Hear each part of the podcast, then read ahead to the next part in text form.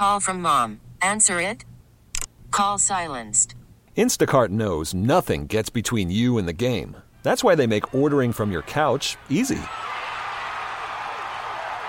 Stock up today and get all your groceries for the week delivered in as fast as 30 minutes without missing a minute of the game. You have 47 new voicemails. Download the app to get free delivery on your first three orders while supplies last. Minimum $10 per order. Additional terms apply. Okay, picture this. It's Friday afternoon when a thought hits you. I can spend another weekend doing the same old whatever, or I can hop into my all-new Hyundai Santa Fe and hit the road. With available H-Track all-wheel drive and three-row seating, my whole family can head deep into the wild. Conquer the weekend in the all-new Hyundai Santa Fe. Visit HyundaiUSA.com or call 562-314-4603 for more details. Hyundai, there's joy in every journey. Welcome back to Soccer in the City, everyone. It has been a long time since we've been with you. Tom Kolker, Glenn Crooks, John Rojas, Roberto Abramowitz. We've all been quarantined, but we're free and we're out now, and we're excited to be back with you.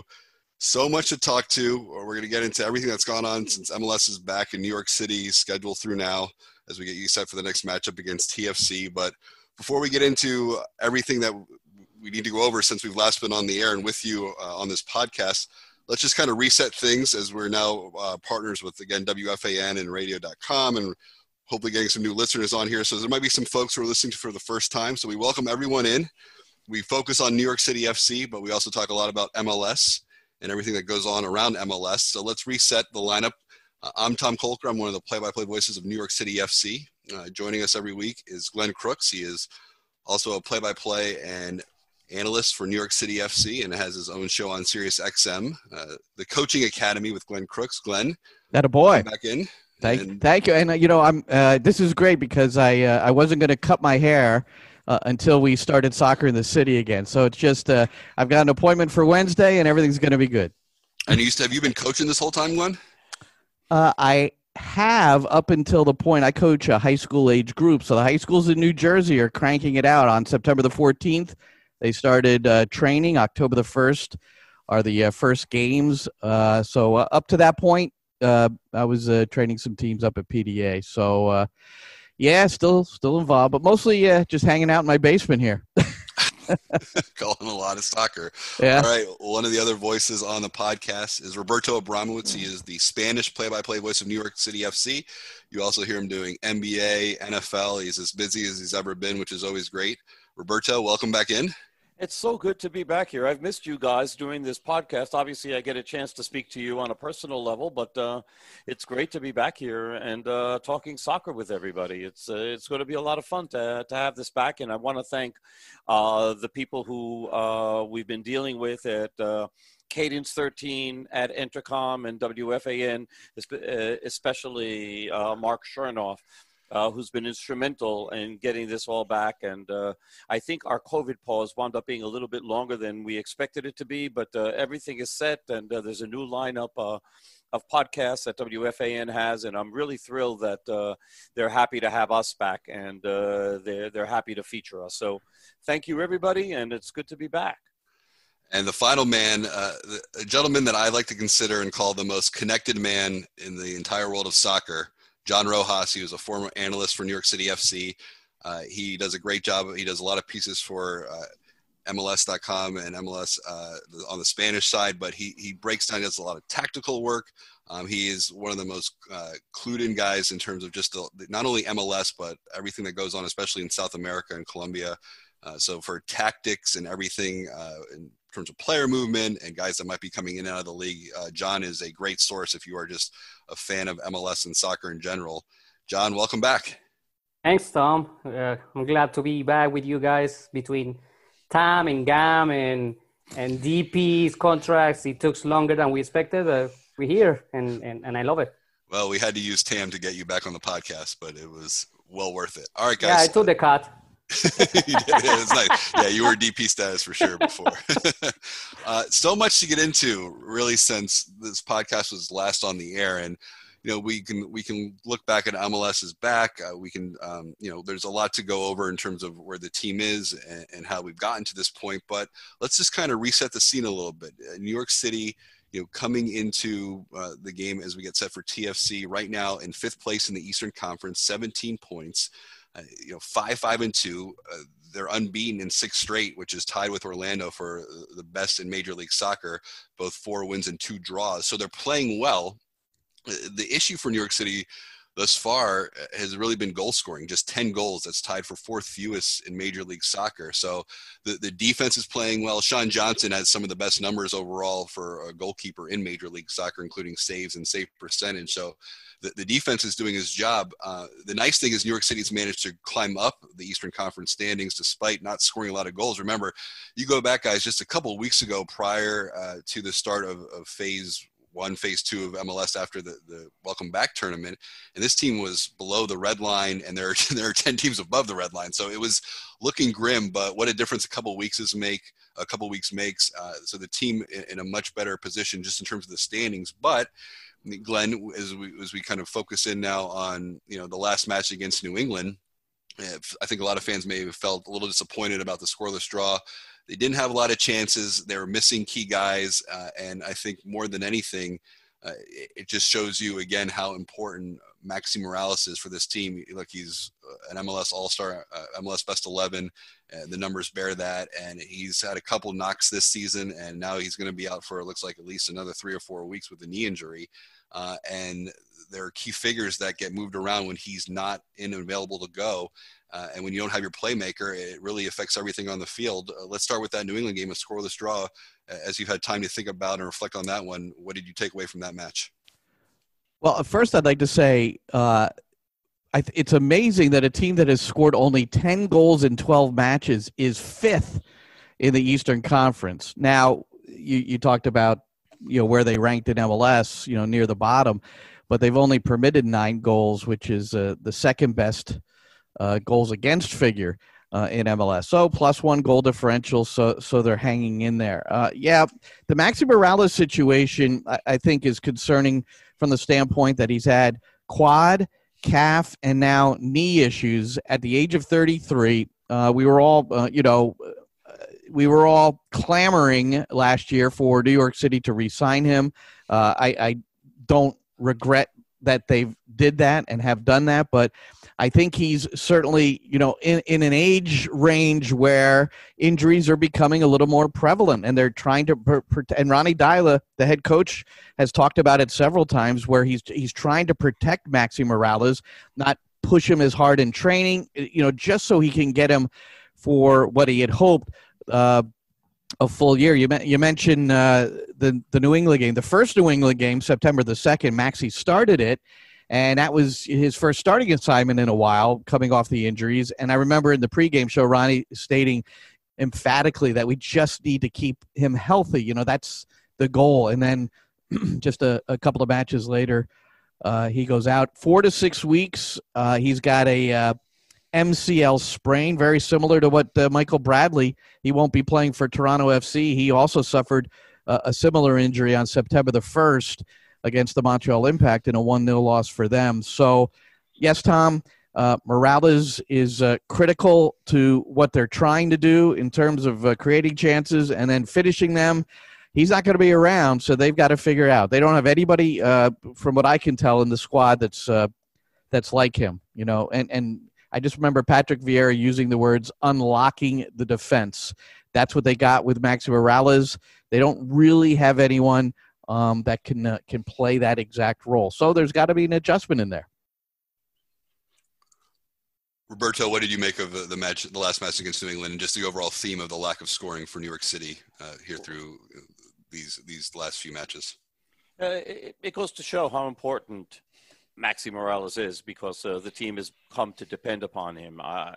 To me, he's the most important player on the team, and you notice him more when he's not there than anything else. And let's remember that last year he was a leading assist man in all of MLS with 20 assists, which tied him for 3rd all time, or tied him for 2nd all time. So you obviously need him. Now you have depth in the position with Jesus Medina. Now by having depth doesn't mean that you have inequality of that. It's not the same thing. And then Jesus Medina wasn't available for this match in New England either.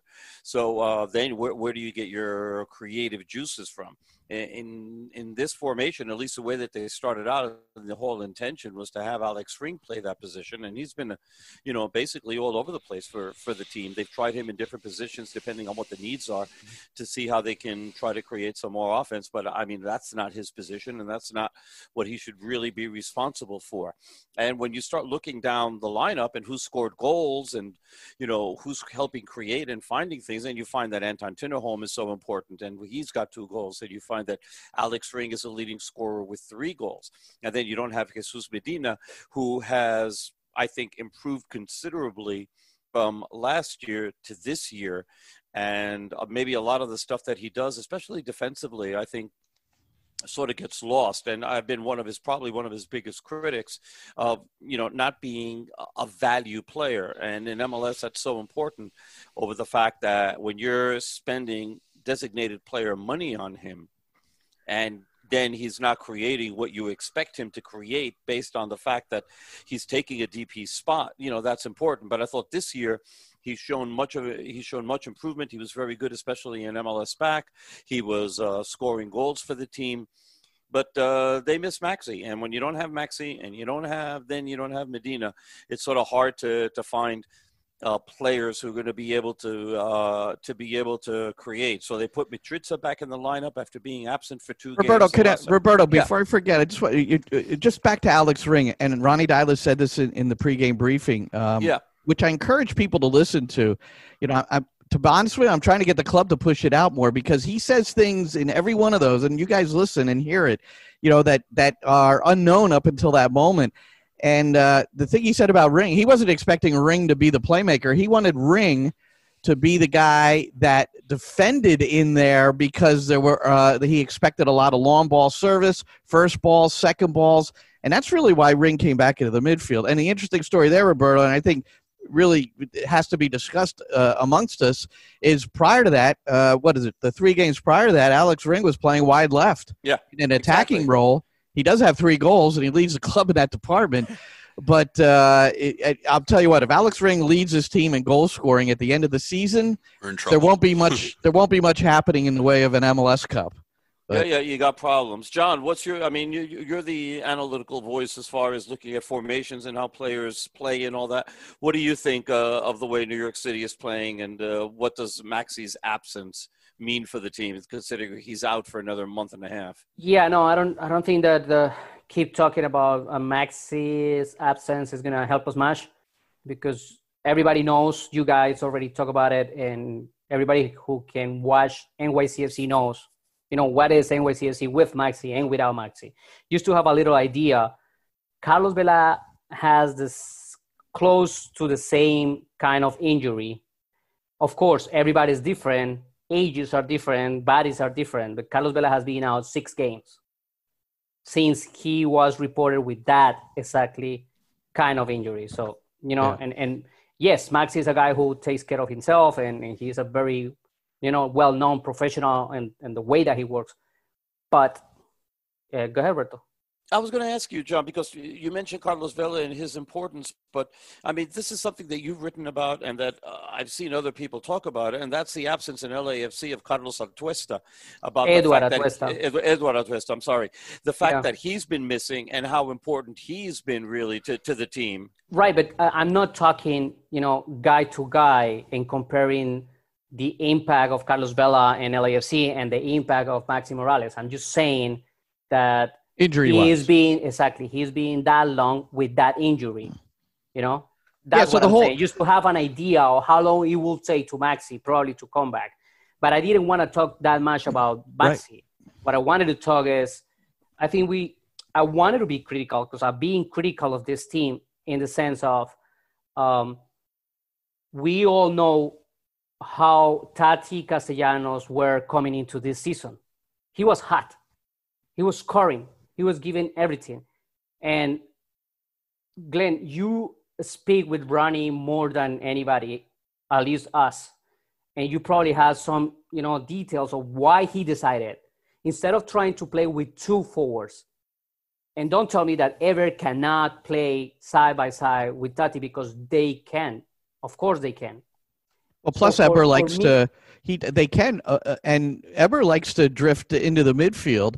And, you know, he's very good at, you know, coming and getting the ball and and finding the pockets and good a false nine, really good recognition as to what to do with his first touch, things like that. So for me, the point is, if you're lacking scoring opportunities, if you're lacking goals, why are you wasting that kind of tool that you have? A guy that is eager because he's coming out of the international tournament with the U23s, right, with Argentina. He wants to prove himself. And, of course, we had to take into consideration everything that is happening, you know, the pandemic and many other stuff. I mean, social issues that are happening right here in the country, and players are people, and their minds may be some days in their place and some days not. That's right. They have families and all that stuff. You cannot train. You have to travel the same day. Routines are different. But, you know, thinking on the way of the manager, how you manage these things. Yeah. I mean, you're wasting a big tool. Well, now, Tom, you're too close here. Yeah. You mentioned how Sean Johnson is at the top of every single statistic, right, when it comes to goalkeepers, or at least the saving part of it and right. His job. He's about 80% coming in. Right. So if your goalkeeper is having that kind of numbers, I'm sorry, you cannot tell me the defense is pretty good. Because your goalkeeper, yes, he's being paid for that. Yes, to save and to keep the clean sheet.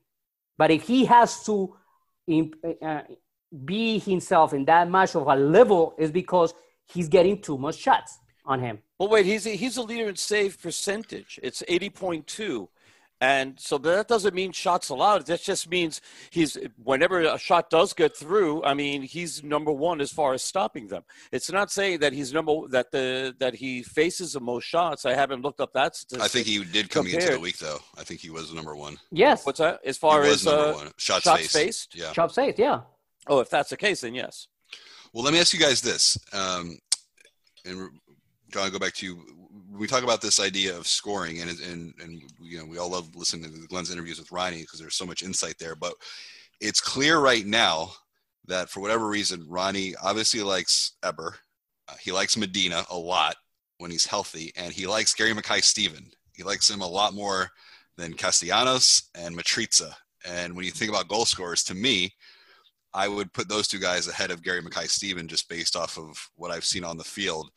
Even though Mackay-Steven hasn't. Well, when you say likes him, though, I do want to interject. Yeah. So I don't know if you say he likes Gary Mackay-Steven better than Tati Castellanos. And to go back and maybe answer your question, John, a little bit about what he thinks of Castellanos, I think at this moment he knows that he can put him on the wing, but that is not his preference. So and I agree with everything you're saying about taking a guy who's a proven goal scorer, you know, out of the mix, you know, somebody who's just ready to have a breakout season. I'm sure we all felt that. But a little parenthesis there, just because, you know, you as a coach, you know how hard it can be taken from the player perspective. I mean, I'm really hard. I'm giving it all. I'm ready to tackle this. I'm scoring for you. And all of a sudden, he's going to put me on the shelf. And Deila says he knows what he's getting from Tati every day. That's it's never an issue. But he sees Tati and Eber as competing for the 9, but that's the way it is right now. I know, and that's what I'm seeing the mistake. Yeah, and so as far as Gary Mackay-Steven and Alexander Mitrita, when they started against this game, this New England game, Tom, he felt he had two, you know, for the first time in a while, he had two wingers, you know, who were gonna, you know, were good players. Taking players on and 1v1. I haven't seen that from Gary Mackay-Steven yet. I know he's supposed to be an old school winger, you know, take players on, get balls across. I'd like to see him on the left side where he played when he initially came onto the scene last year, and he had some quality service from the left. His right peg is it's not useless, but it doesn't have much in the way of quality. And so he's essentially cutting in with his left and taking shots and hitting bending services towards the keeper. So I don't know. I'm not saying, when I say likes the guy more, I'm not saying personally. I'm sure he likes all his players on a personal level. I meant quality wise too. Yeah. It's just he sees Mackay-Steven as having more winger qualities than Tati Castellanos, and that's why he's playing. And he likes the way Gary Mackay-Steven defends. So, but Tom, there's two things here. One, and most of what Ali's knee said before about playing Tati with Ever and all that stuff is what I would see as a good thing for the team, right? How I see the team that they can do with those pieces. But one thing is what we want the team to do and how we see the team could do. Mm-hmm. And the other thing is his plan, right? And the way he's seeing it. So if we're going to analyze the team, it's not about what we want. It's about what he wants in his plan. But in his plan, he's not winning either because he's taking choices in order to score goals and they're not scoring. Well, that's the whole thing. That's the whole thing, right? But he's talking about creating big chances. So he uses the term big chances. And his claim is that they're getting as many big chances this season as they did last season. They're just not converting them. But who converted them last year? Mitrita and Castellanos. Exactly. Who's not playing right now? Mitrita and Castellanos. Well, Eber number one, right? Yeah, Eber number one. Yeah, but and Eber. I don't mean to leave him out. I'm just saying we're focusing on these guys that we know could score goals. And, and Shradi was also, we haven't even talked about Shradi. Now, there's a winger. Exactly. I like the way he plays. So, I mean, to me, it's sort of like for somebody who said that he saw, every single game during the pandemic that New York City played last year. And for him, I mean, not to see the value of playing Eber and Tati together is a little bit intriguing to me. Well, he tried it, though. It's not like they haven't tried. There were two games where they played up top. The way it worked. I'm saying, no, they played out of a three-back system. They played Tati and Eber. He started them twice. I think it was back in Florida. I don't remember which games. And it was sort of it was the Orlando match, and it was poor. It was one of the worst matches they played this year. So I think he quickly reverted back to the 4-3-3 or 4-2-3-1, which I think he's more comfortable coaching, and he also feels like the players he has fits that role better, which Domi Tarrant pretty much said a lot of the time too. Well, let me ask you guys this then: if everybody's healthy, who are your three? Who do you have? Who's up top and who are on the wings? Roberto. Eber, Tati. The thing is that Tati plays on the right and so does Ismael Tajouri-Shradi, although you can play him on the left. But it's either Shradi or Mitrita. But I definitely have Castellanos in there. Because then you can also play around and make and change the formation and have two on top if you want. Depending on what's going on. I totally agree with those three. Especially you don't have Maxi. Because, because those wings can help you a lot on the defensive side. But on the offensive side, they can interchange, right? They're not static. They're really, really mobile. Yeah. And if you don't have a guy that is putting you, those killer passes through the lines, you need to run. You need to pressure. You need to go at it. And you need those guys. But Shradi's one of those guys too. I mean, But Mackay-Steven is not giving you that, for example. No, I love him. If you don't have that in one side, then you totally predictable because you have it only on one side of your attack, right? So the opposition knows that you're going to come all the way to your left because the guy that has the run the most and work the most is Mitrita.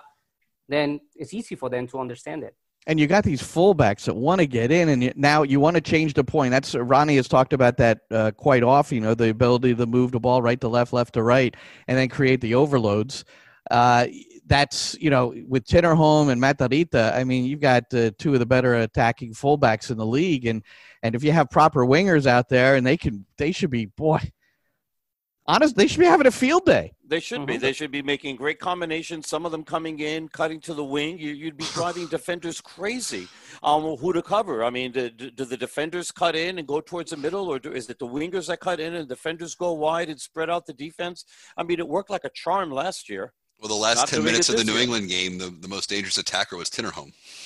He looked like the best offensive player. No, Tinnerholm has a better wide take on mentality than Gary Mackay-Steven does. He does. I mean, it's pretty interesting, but mate, and Mackay-Steven and Ronny Deila were together at Celtic, and there were things that went on there that, and I remember the comment about 2 weeks ago where Ronnie said, he's starting to see the things that he saw at Celtic. So there's something there. We don't see training. We don't see any training anymore because we're not permitted to go out there. And sometimes, honestly, when we would go out once a week, we had a better feel for what's going on and what was happening and how players were doing. And we just don't have any of that. And like you, John, you said it a while back, you just from day to day, you don't know exactly what's going on with everyone. And what's going on in the back room as far as this group of coaches, a brand new staff making decisions. And Nick Cushing is the lieutenant to Ronny Deila, and those two are calling a lot of the shots here with Deila, obviously making the final decisions on these things. So, also the fact that when you were there, you got a chance to, even if it was just for a couple of minutes, just talk to the guys a little bit on the side, and maybe they're not giving you details of what's going on, but you got a little bit of a sense of what's going on and how they were doing and how they were playing and how they felt about themselves and what was going on. And everything is via Zoom. Well, look, I mean, even at the stadium, we don't get to see these guys. Yeah, that's crazy. But that's, it's the right thing to do. But Ronny Deila, and before we started recording, John and I were on early and we were talking about this. One thing you could tell, and he says it quite clearly, is that he has an idea of how he wants to play, and he is very committed to that. And he's committed to players competing, and this is not unique to a coach, but the competition that he's created in training, especially wingers sacrificing on the defensive side of the ball. If they do not, they will not play. Mitrita has felt that. We'll see how it goes from here. And just as an aside here, I would start Castellanos ahead of Eber on Wednesday night against Toronto FC, mainly because I don't know what you guys think of Omar Gonzalez. I don't know how much of the game you watched that they just played, but I think Tati Castellanos can eat him up. I think he can eat him alive, And he should have gotten an assist on the Ola Kamara goal. Yeah. And if not, Eber should. To be honest. Yeah, but Eber doesn't have the physicality. Yeah, Eber should. You're right, but Castellanos is so physical. He's quicker. He can work harder on the defensive side, like Ola Kamara. Be quicker than him right now. I can be quicker than him right now, the Gonzalez. Okay.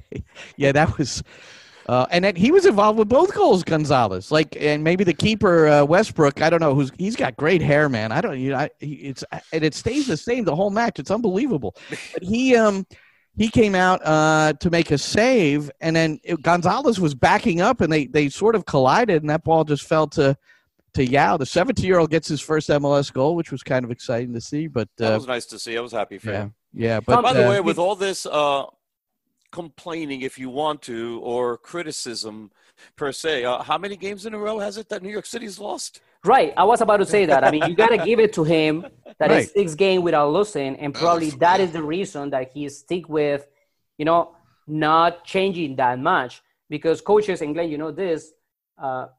You tend as a coach to say, listen, if we create opportunities, we're fine. At some point, we're going to score. Right. The problem is if we do not create those opportunities, then I'll be worried. So, he's probably waiting. Well, that's why he said they didn't create many chances. The other, and that's why he said after the game he was very happy with a draw because, I think he felt very strongly that they could have easily lost that match. Yeah. So let me go back to something. Let's go back to the defense a second because I want to clear something up. So I've looked up the stats here. All right. So Sean Johnson is number 4 as far as shots faced in MLS so far.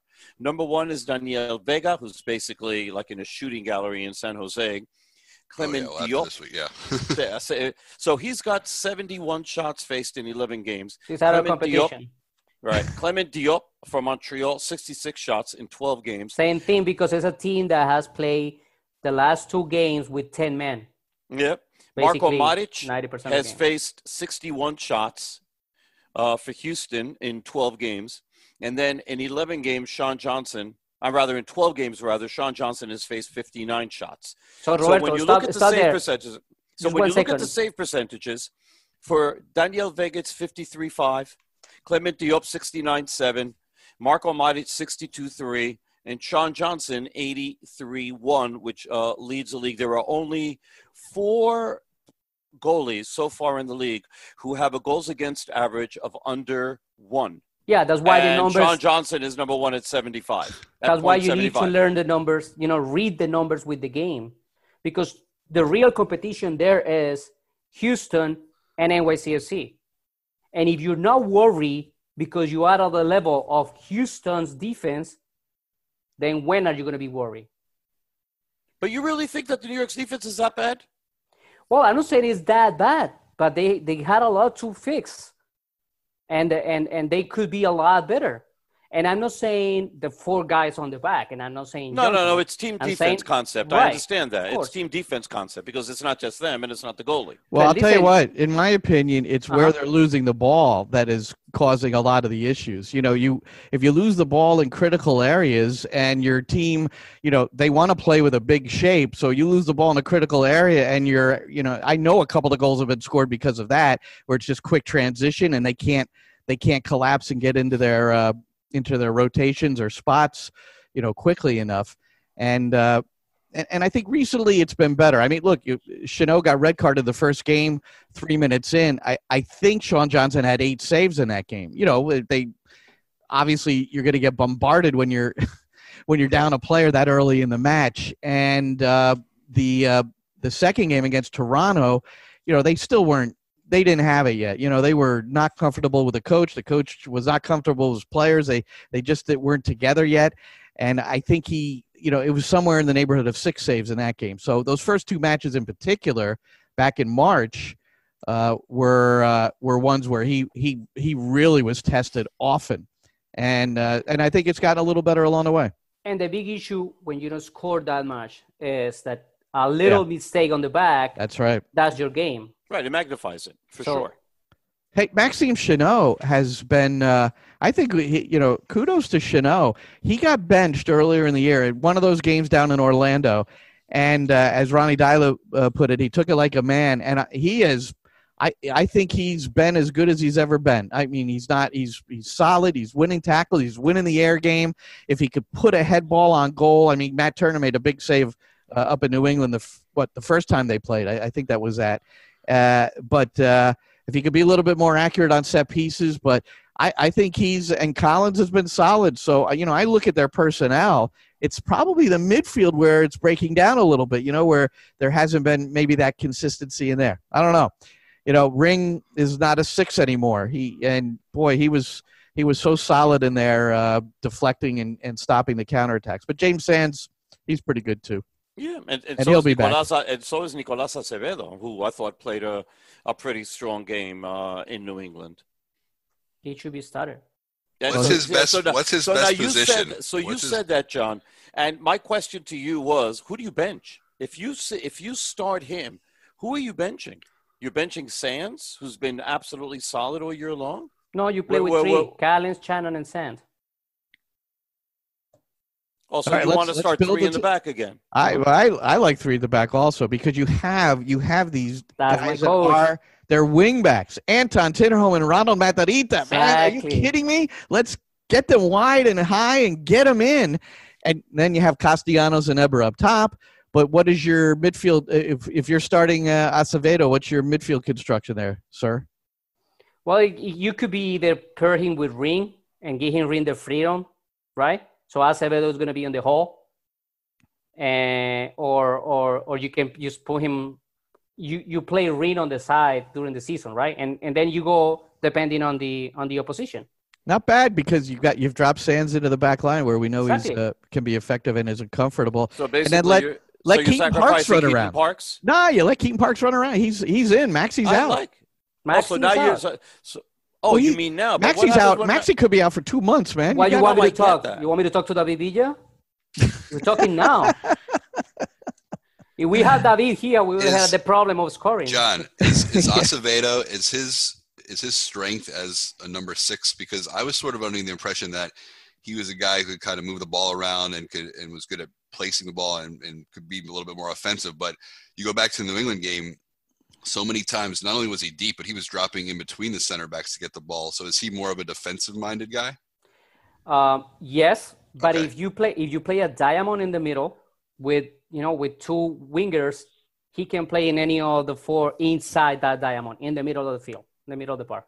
So he can be at top, at the bottom, on any of the sides of that diamond. But yes, his mind is a defensive mind. Yeah, for sure. He's a simple player.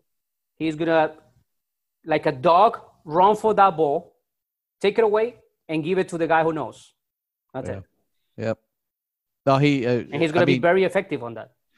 Yep, and it just took him a little time the other night to get a feel for it. And plus, you're starting with four changes. He's one of them. Four changes in the lineup on this terrible surface in New England, which I don't think they watered because it looked really dry. It did. And it was raining. No, not this last game. It wasn't. No. No, 2 games ago it was raining the whole time. The field was great. It was raining the whole time.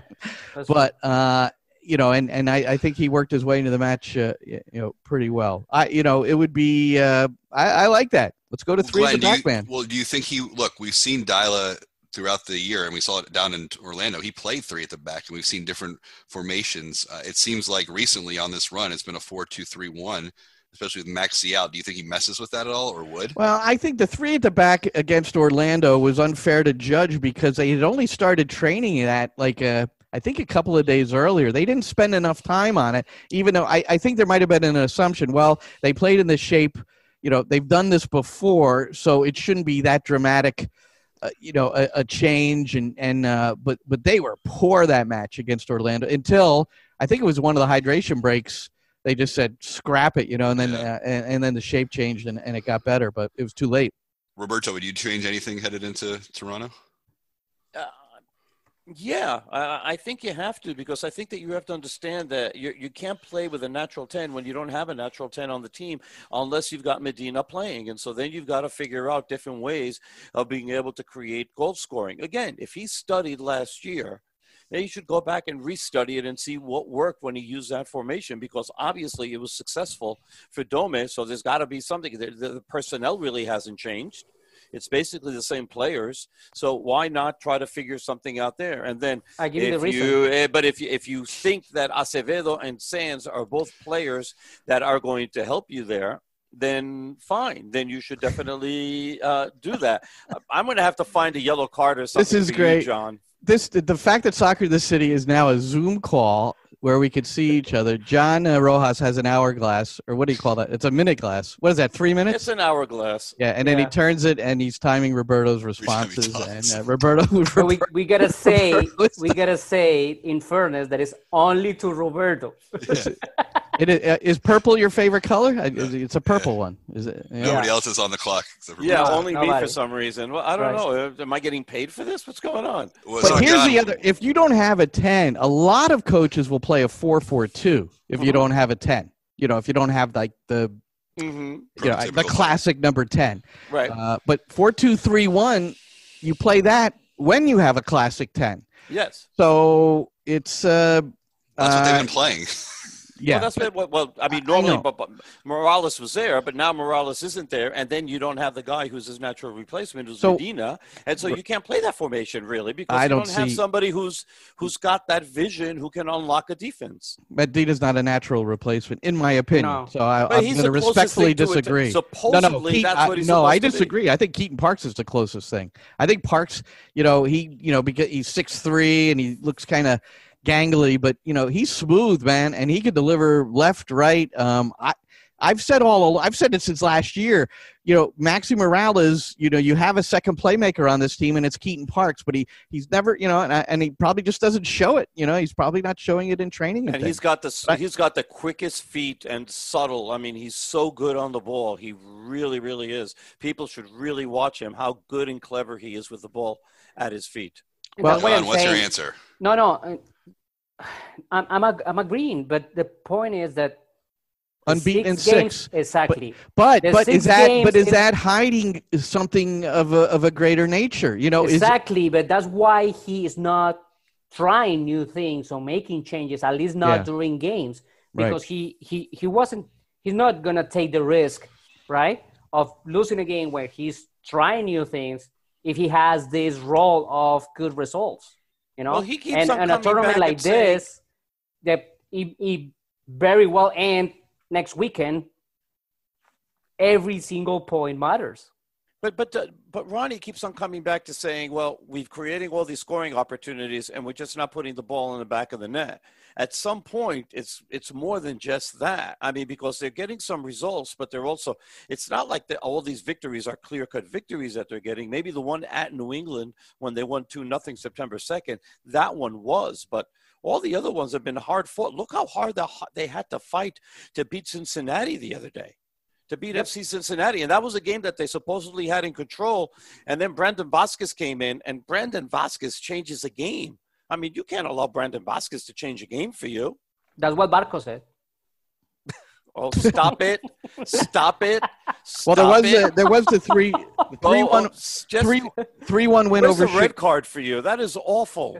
3-1 win for Chicago, over Chicago, 2 goals second half. That was a pretty... That was a comfortable victory. I know it was 1-0. No, I'm just saying we were talking about comfortable wins, and that was a comfortable victory. I don't know if that was comfortable. It was too damn hard fought for like 60 minutes before it became quote unquote comfortable. He's playing with bank money. That's what it is, and that's why. Like playing with what? Bank money. He's playing with house bank money because house money. Okay. House money. Okay. Yeah. Sorry. All right.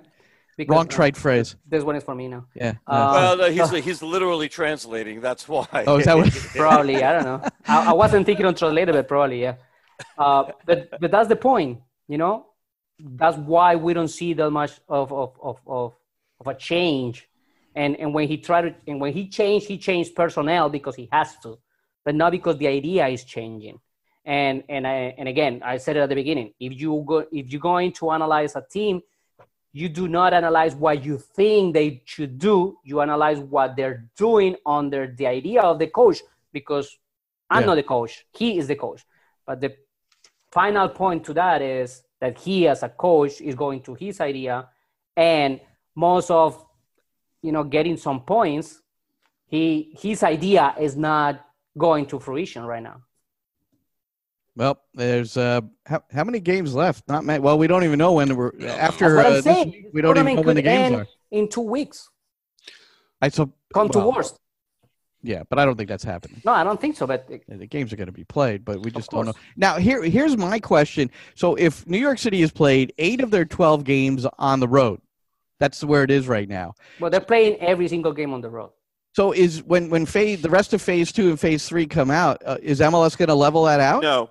They've already said that the first 2 weeks don't count as far as home and away. So the 18 weeks that started after MLS is back is 9-9. 9-9. And the teams that played more games at home or more games on the road, well, good luck or too bad. It is. That's what it is. What is the difficulty now in completing this schedule? Because the Canadian teams are here. They all have home facilities. Interesting, Impact played at Red Bull Arena last night as the home team and got smashed by the Union 4-1. And then you've got Toronto. They're in East Hartford, where New York City played that game against the Houston Dynamo in 2017 because the Yankees had a makeup game and something, whatever it was. And they had to go up to and Pat. That's where Patrick wanted to play because it was the closest good pitch that wasn't Red Bull Arena. Right, unbelievable. Get this one, Glenn. In that sense of the scheduling, Vancouver is going to face Portland at Portland, and Portland is being the away team. Yeah, I love that. So there's Portland in the away locker room. That's what I'm sure they are, right? No, not going to happen. It's not going to happen. Why not? That's not happening. No, it's not happening. Why not? No, it's just on the paper. I would insist on it. You insist on it. It's your home game. It's still the crowd. The only thing that's going to change basically is that they get to choose home uniforms, and that the crowd pumped in will be the Canadian. Yeah. Well, guys, listen. We sort of opened up the discussion a little bit here on some of the broader topics in MLS. So let's. No, wait, hold on, yeah. Tom. Just a little one because I forgot that we were talking about the defense, right? Yeah. And it's a fact that New York City FC is looking hard at their defense as of having in mind the possibility, and this is not done, but it's not dead neither, to bring in an Argentinian center back, Christian Lema from Benfica. So, and he is a center back, nothing but a center back. Well, then you have to go to three at the back because he's not putting Chenot on the bench and he's not putting Collins on the bench. Exactly. You know, and then, you know, he's a 30-year-old guy. All right. Well, what?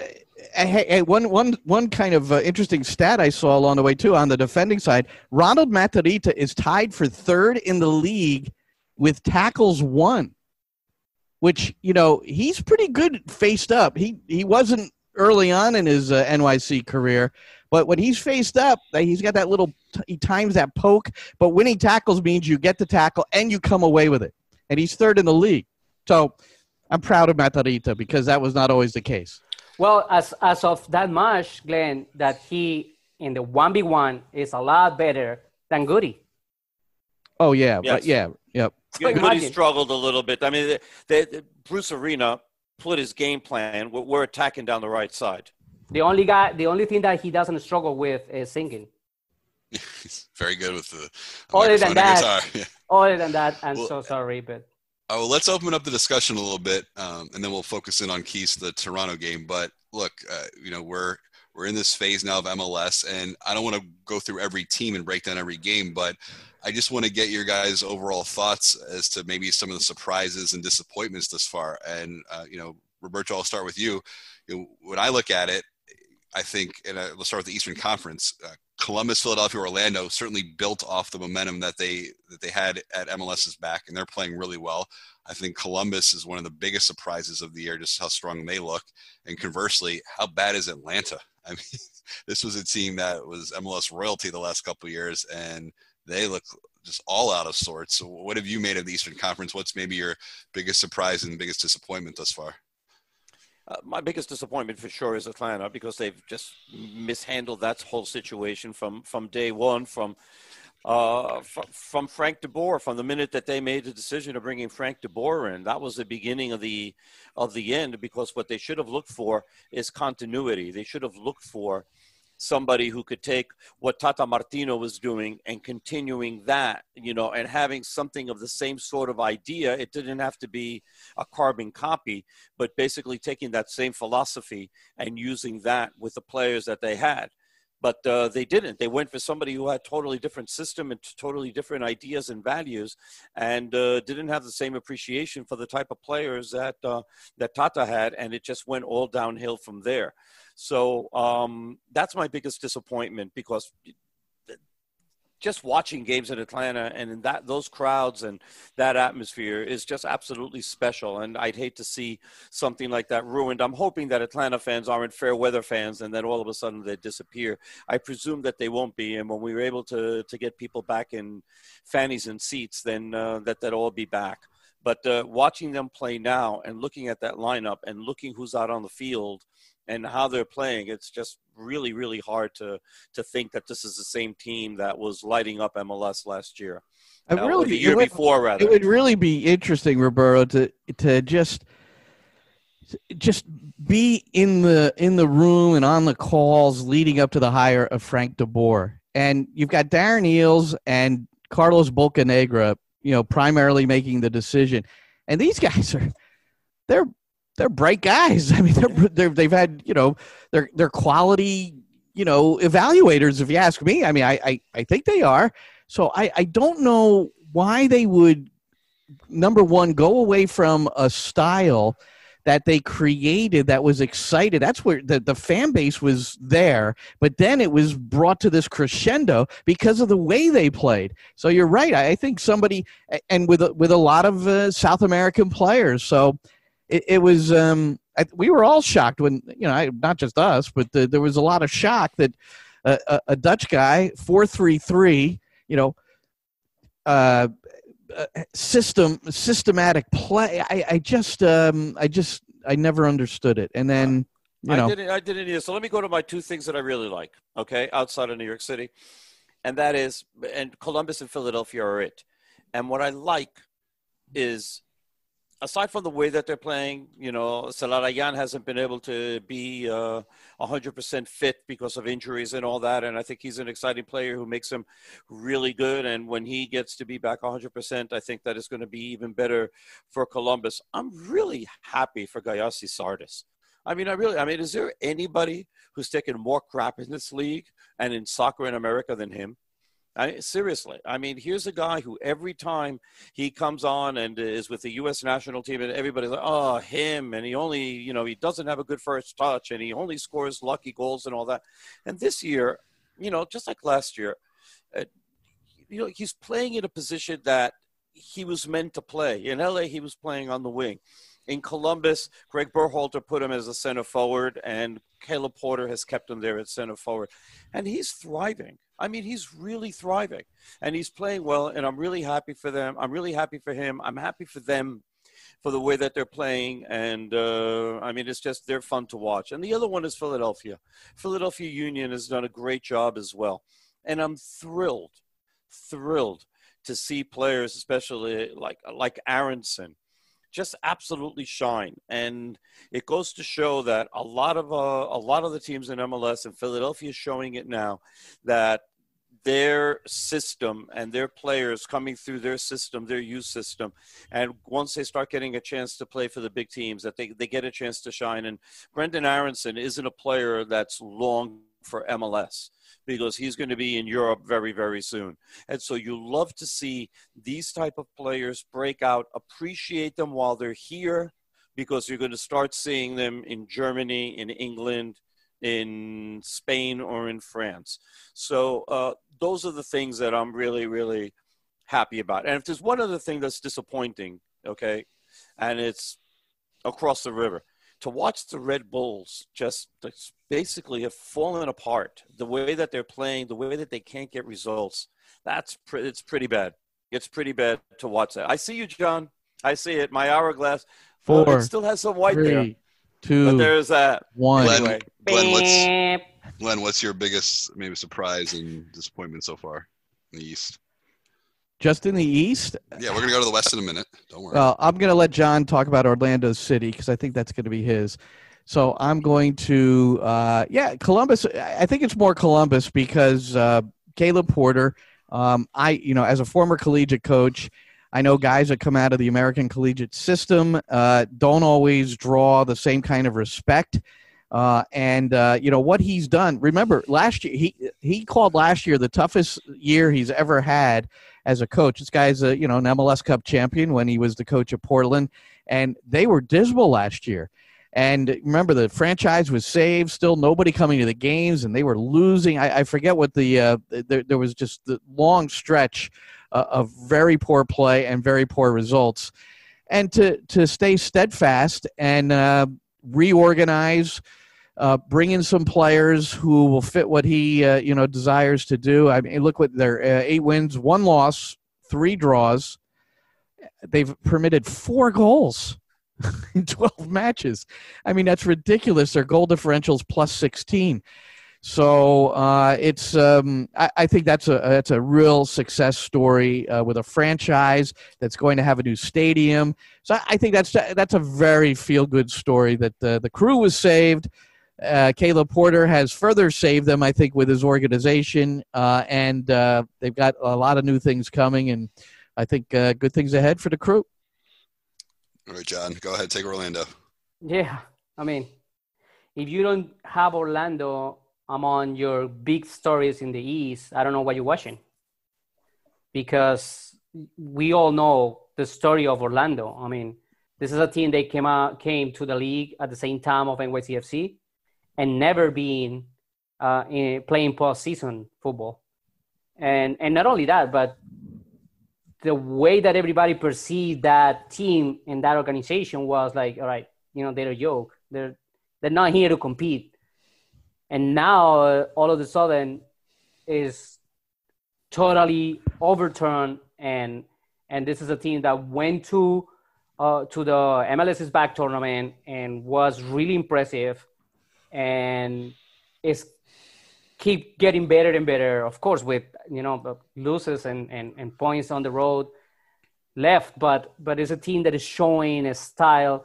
It's a team that is showing a desire. It's a team that is showing new guys like Dike, Daryl Dike, for example. That is, if you compare DK. Okay, if you see what DK is doing, then you go back to Teshua Kindele in FC Dallas. And sure. He was the rookie of the year, right? And in Colorado, Pareja had another rookie of the year that he was in Colorado, 2013, I think, or 14.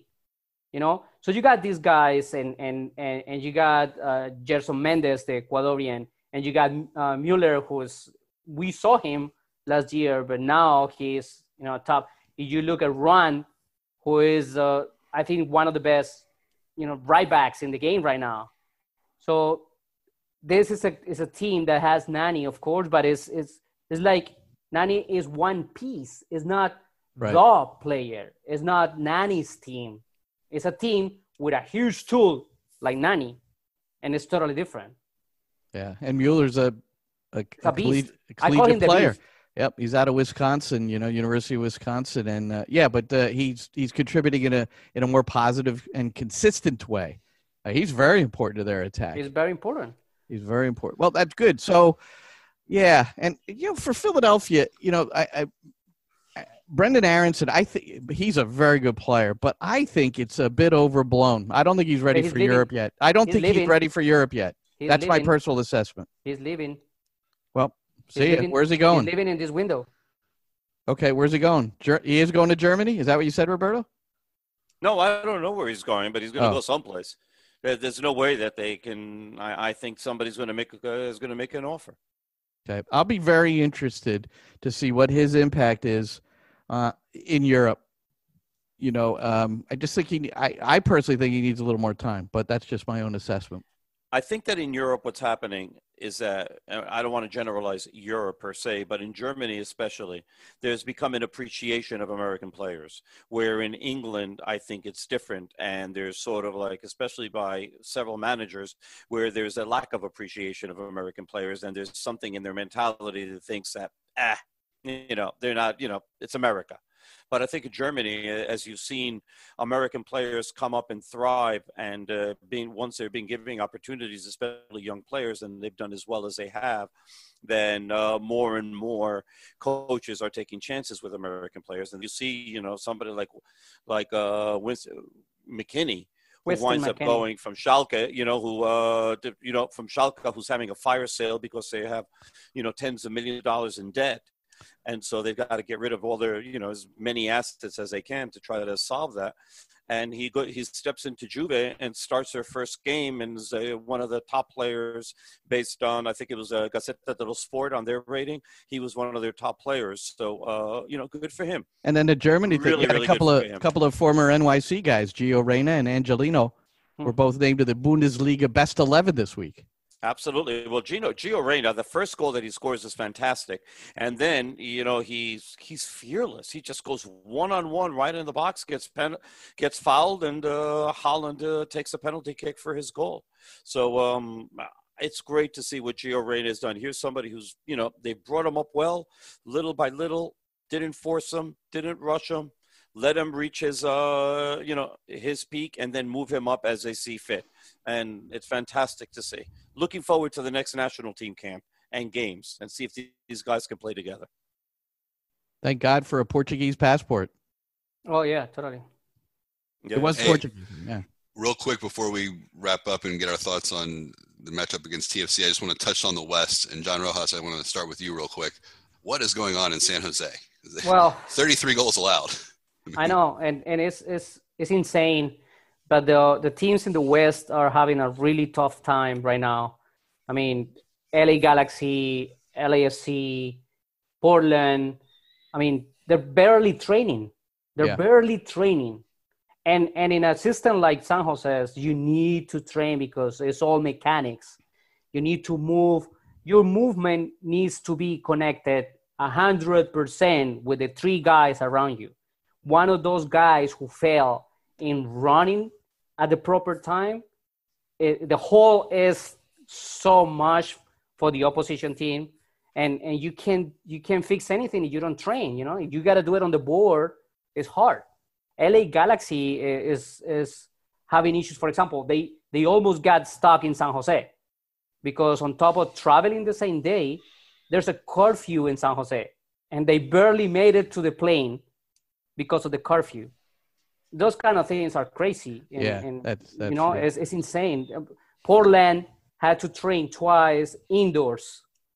LAFC has to have a call with everybody on their facility at 8:30 in the morning to see if they can train there or they should move to the stadium and train. Everybody moving to the stadium and train because of the air quality. So those kind of things are too much. I'm not saying too much, but it's heavy. And, you know, on top of that, you have the pandemic and you have everything that is happening for those guys is insane. So in San Jose... Can I ask you a question, John? Yeah, go ahead. So when you're San Jose, okay, and Pelado Almeida, you know, basically has a raw deal there because of the fact that here's a great coach who has been given very little as far as talent to work with. And he's doing, you know, basically the best as he can with what he has. And is it hard to switch systems when you've been training a man-marking system? And do you think that it would behoove him at this point under these conditions to maybe say, hey, maybe man-marking and maybe the system I'm playing isn't right now, and I'll get back to it later, but I can't do this now? Nope. It's hard for the simple reason that is his system, it's his philosophy to see the game, the day-to-day, the team, the training, okay? It's not like, oh, I'm going to change this. You need to change the whole approach to your sessions, the whole approach to your year, the whole approach to the way you evaluate players. It's not going to happen. There are coaches who build their careers and having 2 or 3 systems, and therefore they have training sessions for each system and connect the system in a way that you can work on them on a regular basis. And there are coaches who only see the game in one way. And that's why these coaches, Pochettino, Almeida, Bielsa, that's why they work that way. It's their way, period. For bad or for good. And again, you do not analyze them because what you want them to do, but what they want to do because they're the coaches. So no, it's like you asking him to change his life philosophy. It's not going to change. That's why speaking of Bielsa, leads 7 goals in their first 2 EPL matches. I know. Beautiful. Yeah. 3 against Liverpool. Not bad. No, not bad at all. And that roster is not, you know, 5, 4, 6, you know, Premier League roster. It's a roster that he basically respect 90% of the roster that he had in the championship. Well, that Almeida, the general manager, apologized. The last time I saw an apology in public from an official from a club was Memphis 901, and it was. And then Tim Mulqueen got fired the next day. Mulqueen, best friends with Tim Howard. Howard, one of the minority owners of the team, the sporting director. He was playing goal for a guy that trained him when he was 12 years old, and he had to fire him. I don't know who did the actual firing, but those things when you apologize to supporters. Well, but looking from the outside, 2 things. Looking from the outside, you see that Jesse Fioranelli brought in Almeida to save his job because what was happening in San Jose was nuts. Mm-hmm. So the only way that he could stay in that post was to bring someone with such a name that people and owners are going to say, all right, something is going to happen here. So let's see what happens, right? Yeah. So the other part of that deal is most likely in these cases, the agreement is I'm leaving if you're leaving. Right? So whatever tools you give me, I understand you probably have owners that are not going to invest that much, and we're going to have a project, and we're going to try to get the youngsters time to develop and minutes to play, but I'm not leaving if I'm the coach, if you're not leaving. So we in this together. So that's the other face of it. That's why he is, you know, secure there. The other part of the presser the other night, well, Matías didn't come out to the presser. So that's why Fioranelli came to the press. Wow. Because Matías wasn't able to do it. He was, that's what they say, a headache. But yeah, that's right. He had a headache. I guess I'm sure he did. I mean, Jesus. So, and that's why Fioranelli came in. But at the same time, in that presser, Fioranelli said, this is not about the coach. It's about all of us. It's about the roster. It's about everything. Yeah. We had to face it. And funny enough, Matías gave an interview yesterday with an Argentinian media. You know, so he didn't talk to the media here, but he spoke with the guys in Argentina. And he felt it, you know, he's feeling what is happening. He said, it's impossible. We spend hours and hours preparing the game. And then we see this. It's insane for us. I mean, it's painful. And I'm sick of feeling this, but I'm not here for the money. I'm making exactly the same as I did in Banfield. And that happened probably 6 years ago, before he came to Mexico. Yeah. So I'm not here for the money. I'm here for the project. And this is a 4-year project, and I'm not backing down. I say grow his hair back. That's what I say. Maybe that's the I think that's the problem. Yo, you think it's the Hercules problem? Oh, yeah. Totally. Hey, you know, I want to, I know we've, you know, look, this is our first show back, Soccer the City, great stuff, boys. But I did want to ask you about this Peter Vermees, Luchi Gonzalez thing. And I'm all, from the standpoint that, you know, teams, when they take a lead, they try to kill the game, you know, and I'm working on this from not having seen the game, just like the highlights. And I'm not a big cat guy, so that doesn't do anything for me, Roberto. So the cat is gonna have more time than Roberto speaking. For those of you just listening, because nobody of you has video except for us, my cat came in and decided to jump on my lap, so I decided to present him to the boys. That's nice. Continue, Glenn. No, so but what happened between? Well, Vermees got very actually confronted Lucci after the match because of the stalling tactics that the FC Dallas utilized. No. What no, now?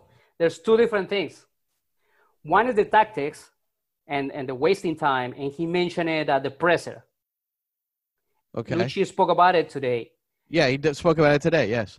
The conversation that they have after the game was supposed about some words from Dallas bench to the Kansas City bench. Okay, yes. And Lucci addressed that today and said he would be sorry for anything that might have come from his bench like that or something like that. I don't know. Correct. But, yeah. But the idea is that guys were booked. We've seen New York City players booked. Sean Johnson, how many yellow cards does he have for stalling? I mean, well, Dallas was Acosta was ejected. Right. He got a second. He was sent off. So. Yeah.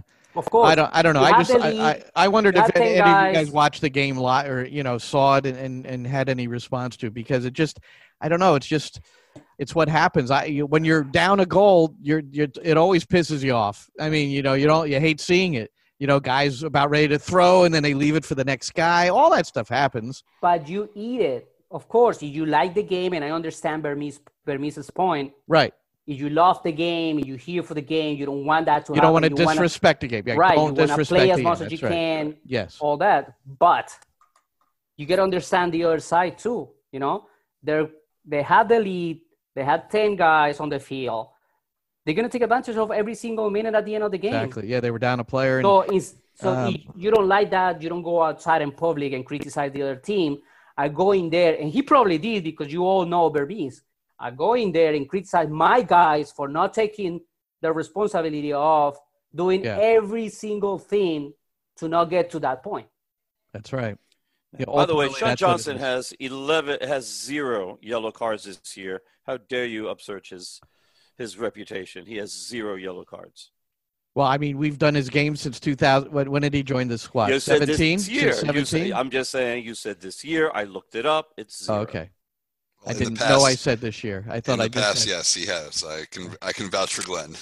Well, every goalie, I'm sure, has their yellow cards because they've taken maybe a little bit too long on a goal kick. Yes, but what I'm saying is it's just it's kind of part of it. But I understand that you want to respect the game, right? You do, but no. At the same time, it's a referee's fault because if you see a guy's taking a minute, then fine, then you add a minute and a half. The referee did it. Yeah, the referee added 3 minutes. I think 3 minutes of time. On top of added 5. Three more over whatever the added time was. So almost 9 minutes. Good. So that's why. Right. Listen, the way Lucci answered to this was as best as you can expect it. You know, he was really soft on words, gentleman on his answer, and giving Burmese all the credit for thinking on his way and doing his way of the game, and that's fine. Why did Lucci only do that in Spanish? I wanted to grab that clip and put it up today, but it was in Spanish. Because the question was in Spanish. All right. Listen, Glenn, that's the problem sometimes. You know, you got Jesse Fioranelli, right? Yeah. Going to the press conference when he doesn't speak with the media, like for 4 months. Yeah. And he's there because his coach is not there.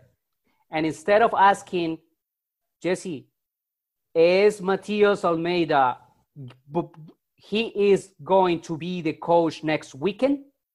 Yeah. Or you here has some indication that the conversation goes in another direction, right? Yeah. The question is, can you tell us more about the comments that you made a month, 2 months ago, 3 months ago? Oh, that's the way it went? That you are going to strengthen this team and this roster with some players coming to the project? What is his answer? What is the, common sense answer to that? Listen, we just got trash. The team is almost fighting and crying inside. I'm not going to talk about new players. Yeah. Right? Yeah. It's not the moment, it's not the place. The sporting director should not show up at the post-match press conference. That's a Big Ten for if Almeyda can't go, then one of the assistants has to go. Well, his assistant is not with him. Remember? Pardon? His first assistant is now with him. El maestro Roberto, se me olvidó el nombre. Galindo. Yeah, Benjamin Galindo, right? Benjamin Galindo. He suffered a pre-heart attack or a heart attack a couple of months ago, and he's back in Mexico. I remember that. Yeah. All right. Well, that's his number one. So we've got a couple of broadcasts coming up on Wednesday. So it's 6:45 airtime for English and Spanish, right, Roberto? Eastern time? Yes. For the big match against Toronto FC at Red Bull Arena. So we'll be on the rooftop at Red Bull Arena. We're allowed to go to the home games. And on the road games, yes, we are. What do we do, Tom? We just go to our... It's magic. I don't know how it all happens, but I log onto a website. I see the game. I see you. I see Matty Lawrence. Yeah. We somehow make it all work. Well, we did. Actually, this weekend we didn't. And we had some technical issues with a broadcast. Well, we got to figure it out. And, we've already spoken with all of our partners, which are like 4, but there were 2 of them particularly involved in this. And we figured out exactly what the problem was, and it's been taken care of for the next week, for the next game. There will not be the type of buffering problems and connection issues that we had in our game against New England that was frustrating to everybody, or literally frustrating to 61% or 71% of the fans, based on the statistics that we're trying to get in. Yeah, that's what we got today. So only 29% of the connections to tune in worked, but they figured out why, and so now they'll all work. Is he fired? We didn't fire anybody. No, we give them a chance to make it right. Well, Roberto, tell people where they can, because you're doing NFL now. You're a busy man.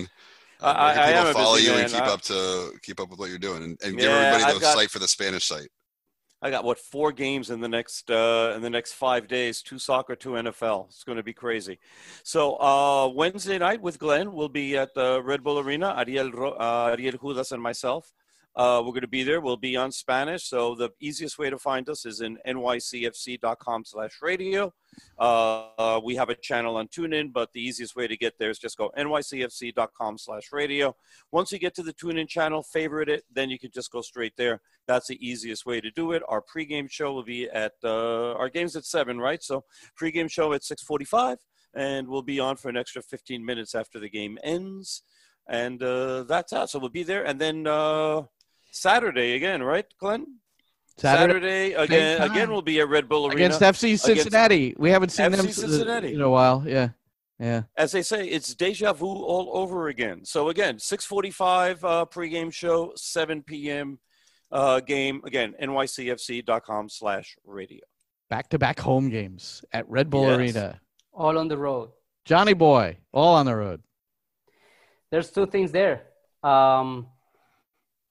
One, if the regular season finished today, the first opposition team for New York City FC and postseason will be Toronto.